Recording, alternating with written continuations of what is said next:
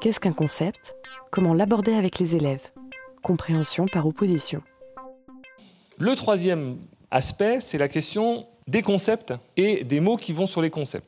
On a vu les automatismes, le sens des mathématiques, mais on va y revenir parce que quels sont les problèmes qui vont donner, quelles sont les activités qui vont donner du sens aux mathématiques et cette idée de liberté. Hein. Mais qu'est-ce que c'est qu'un concept et qu'est-ce que c'est que construire un concept? Moi, j'ai un exemple qui m'est réellement arrivé, hein, exemple de Friday. J'ai un fils hein, qui était à cette époque-là en CE2, et moi, je vais le chercher le vendredi soir à l'école.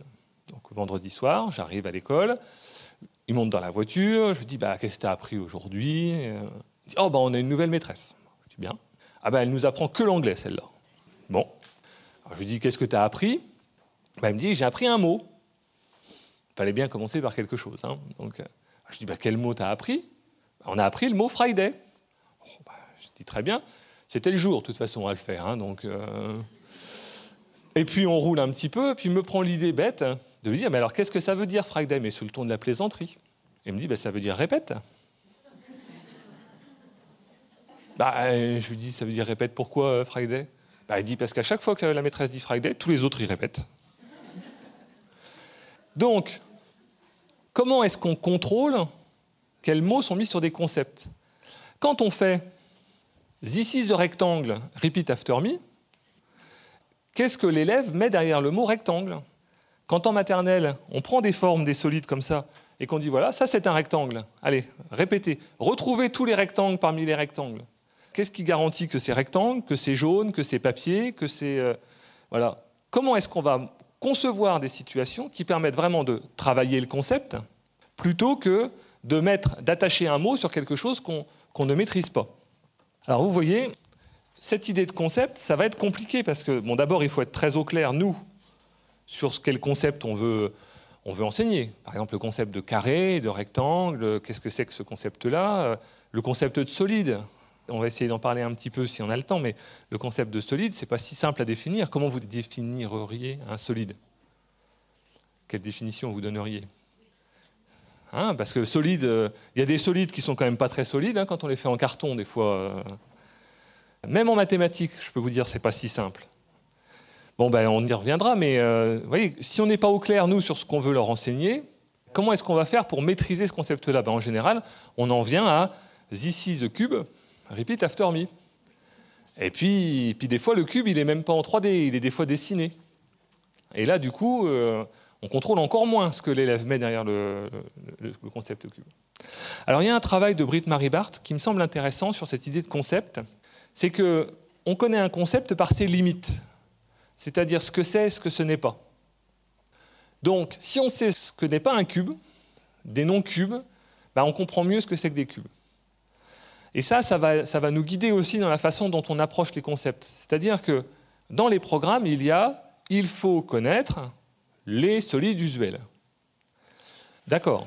Mais comment est-ce qu'on peut connaître les solides usuels si on n'est jamais confronté à des solides non usuels bah, en fait, ça veut dire qu'il va falloir faire des activités où on va mélanger des usuels avec des non-usuels pour que les élèves comprennent quelles sont les limites du concept. Après, évidemment, on ne va pas leur faire travailler sur des dodécaèdres rhombiques. Un dodécaèdre rhombique. C'est joli, ça ressemble à un ballon de foot. Voilà, mais c'est plus, euh, plus joli dodécaèdre rhombique. Donc, justement, on ne va pas leur enseigner ceci est un dodécaèdre rhombique. On va leur dire voilà, trouve le cube parmi les solides, pourquoi celui-là c'est pas un cube, etc. on va essayer de trouver des critères. Mais vous voyez, encore une fois, les programmes vous donnent un but, mais on est obligé de passer par autre chose, de passer par la connaissance d'autre chose pour donner les limites. C'est la même chose pour les situations de proportionnalité. Parce que moi, ce que je vois en école primaire et dans les manuels, on fait des situations de proportionnalité. Mais on ne fait jamais des situations où il n'y a pas proportionnalité, ou très rarement. Par exemple, moi, je pourrais vous enseigner ce que c'est qu'une équation pan-numérique non ancienne. Comment je ferais? Je vous mettrais à gauche, c'en est, à droite, c'en est pas. Et puis vous allez me dire, j'en ai trouvé une, tiens, de pan-numérique non ancienne. Donc vous allez me la dire, et je vais vous dire, ah oui, c'en est bien une, donc on la rajoutera ici. Ou je vais vous dire, ah non, c'en est pas une, et on va la mettre là. Et plus vous allez m'en donner, bah, plus vous allez affiner et comprendre le concept d'équation pan-numérique non ancienne. On pourrait le faire euh, si on, était en plus petit groupe et on avait un petit peu plus de temps. En fait, est-ce que vous vous rendez compte qu'il y a des choses qui sont différentes entre là et là? Est-ce que vous repérez une, petite particularité de la gauche par rapport à la droite? Oui. Il y a toujours les neuf chiffres écrits, d'où le nom hein, non ancienne. C'est une équation qui est écrite avec le 1, le 2, le 3, le 4, le 5, le 6, le 7, le 8 et le 9. Donc c'est une équation qui est vraie et qui est écrite avec tous les chiffres, mais une et une seule fois chacun des chiffres, des neuf chiffres. Je la prends et je la mets ici. Ah, je ne peux pas le faire physiquement, mais effectivement, c'est pour illustrer justement le fait que vous m'en donniez et puis je vous dis où elle va. Donc celle-là, effectivement, c'en est pas une, donc elle doit aller ici. Donc vous voyez, vous me donnez celle-là, vous me dites je pense que c'en est une, et je la glisse ici, et petit à petit on affine le concept. Donc le concept se comprend par ce que c'est, ce que ce n'est pas. évidemment, j'ai pris un truc qui n'est pas vraiment très intéressant en mathématiques, mais c'est aussi parce qu'en général, personne ne connaît, ce qui évite, dans des assemblées importantes, que quelqu'un dise bah oui, c'est sûr, c'est. Donc voilà. Ce qui est important à retenir, la troisième chose, c'est que on comprend par opposition. Et du coup, si on ne travaille que ce que c'est, ben, on risque de passer à côté des limites du concept. C'est les limites du concept qui définissent le concept. Du coup, quelle est la place du langage? Ben, On va avoir deux types de langage avec le concept. On va avoir le, le langage qui permet de désigner le concept, cube, et puis on va avoir un langage un peu plus utilitaire qui va permettre de décrire ce qu'on fait, qui va permettre euh, bah, justement de déterminer les limites, de dire pourquoi ce n'est pas un cube. Et du coup, le mot carré, par exemple, quand on travaille sur les solides, il va venir comme un outil pour appuyer le concept de cube. Celui-là, ce n'est pas un cube parce qu'il n'a pas des faces carrées. Vous voyez, donc le langage, il va être, à certains moments, il va désigner des concepts et à d'autres moments, il va permettre de, bah, de, de construire et d'enrober. Donc, on va avoir deux niveaux de langage, enfin deux niveaux, deux fonctions du langage qui vont, cohabiter. Donc le langage pour dire le, concept et le langage qui va permettre de, travailler autour du concept, de comprendre pourquoi est-ce qu'on a réussi ou on n'a pas réussi une activité. Et ces deux langages, on va les travailler différemment. Bon, alors, pour synthétiser ce que c'est qu'un concept, je prends la définition de Vergniaud, Gérard Vergniaud, qui est un psychologue, hein, euh, qui a beaucoup travaillé sur les mathématiques, hein, en particulier la théorie des champs conceptuels, etc. Ce qu'il dit, c'est qu'un concept, c'est langage et représentation, verbale ou symbolique. Le concept est constitué d'une partie langagière ou symbolique. Donc, dans le concept de cube, il y a le mot cube, il y a les formes, il y a les cubes en carton, il y a les cubes dessinés en perspective, il y a euh, les cubes euh, avec lesquels on joue euh, en vrai. Ça, ça fait partie du concept.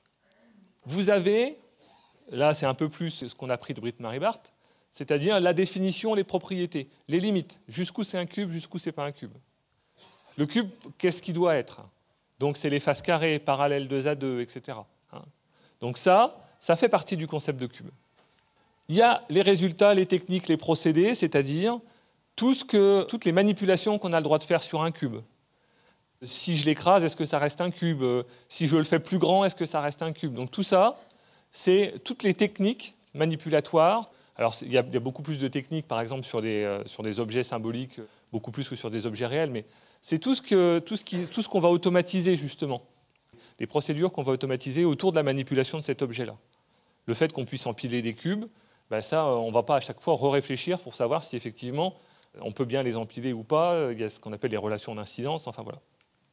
Et enfin, il ne faut pas oublier les problèmes que ça permet de résoudre.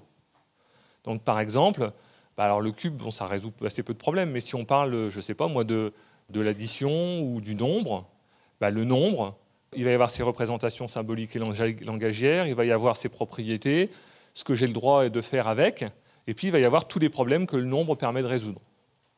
En gros, à quoi il sert le nombre? Pour le cube, ce serait à quoi il sert le cube? À quoi il sert le nombre? À rien? C'est vrai que les maths, il paraît que ça sert à rien. Donc, euh, enfin, ça sert à rien ou ça sert à tout, c'est le problème. Envoyer des fusées sur la Lune. Hein. Par exemple, il paraît que les maths, elles servent beaucoup, mais moi, je n'ai jamais envoyé une fusée sur la Lune. Donc, euh. Non, ça sert à quoi le nombre? Quels sont les problèmes que le nombre permet de résoudre? Bah, Pourquoi est-ce que les civilisations, alors d'échanger, alors les problèmes d'échange, ça veut dire qu'il y, a quelque chose derrière l'échange. Si j'échange euh, mon verre euh, contre votre stylo, il y a l'idée de quantité derrière le nombre, oui. Mais à quoi il sert? Qu'est-ce qui permet de résoudre sur les quantités et les valeurs? Et on se met d'accord sur quoi? Oui, mais plus simple que ça, c'est avant d'avoir besoin d'échanger, mémoriser et comparer. C'est-à-dire que ce qu'on veut d'abord, c'est mémoriser la quantité. Donc, quel problème permet de résoudre le nombre? Il permet de mémoriser la quantité. Si je veux me souvenir de combien vous êtes pour aller faire des photocopies euh, là-bas, dans une autre salle, si je n'ai pas le nombre, comment je fais? Ben, Je ne peux rien faire, je vous emmène. Et à chaque fois, ben oui, je vous emmène, et à chaque fois que vous passez devant la photocopieuse, j'appuie sur le bouton. Si je n'ai pas le nombre, je fais ça. Et c'est comme ça que faisaient les hommes préhistoriques. Ils ne pouvaient pas faire autrement. Et puis, petit à petit, ils se sont dit, bah, on va conserver quelque chose d'autre que la quantité elle-même. Donc on va remplacer chaque personne, par exemple, par un caillou.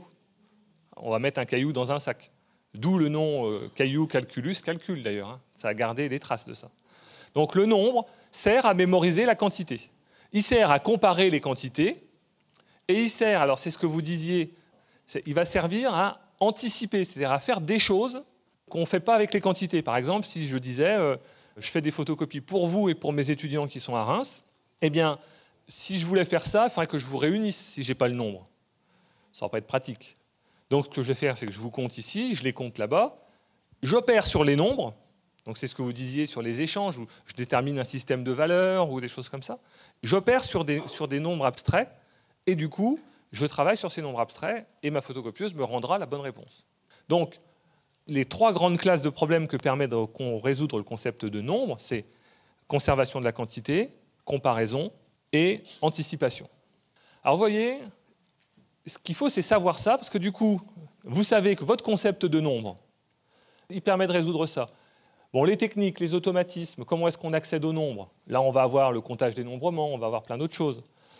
Les définitions, les limites, ce que c'est qu'un nombre, par exemple, un nombre entier, le nombre dont on parle là actuellement, le nombre entier, c'est un nombre qui a un suivant et un précédent. Les nombres décimaux, ça ne marchera plus. Et puis les représentations symboliques. Le nombre écrit en chiffres, le nombre écrit sur un abac, le nombre représenté comme ça, le nombre en constellation du dé. Donc vous voyez, vous avez plein de représentations symboliques qui existent. Donc il faut être bien au clair sur tout ça pour savoir ce qu'on veut enseigner, comment on enseigne et comment on travaille tout ça.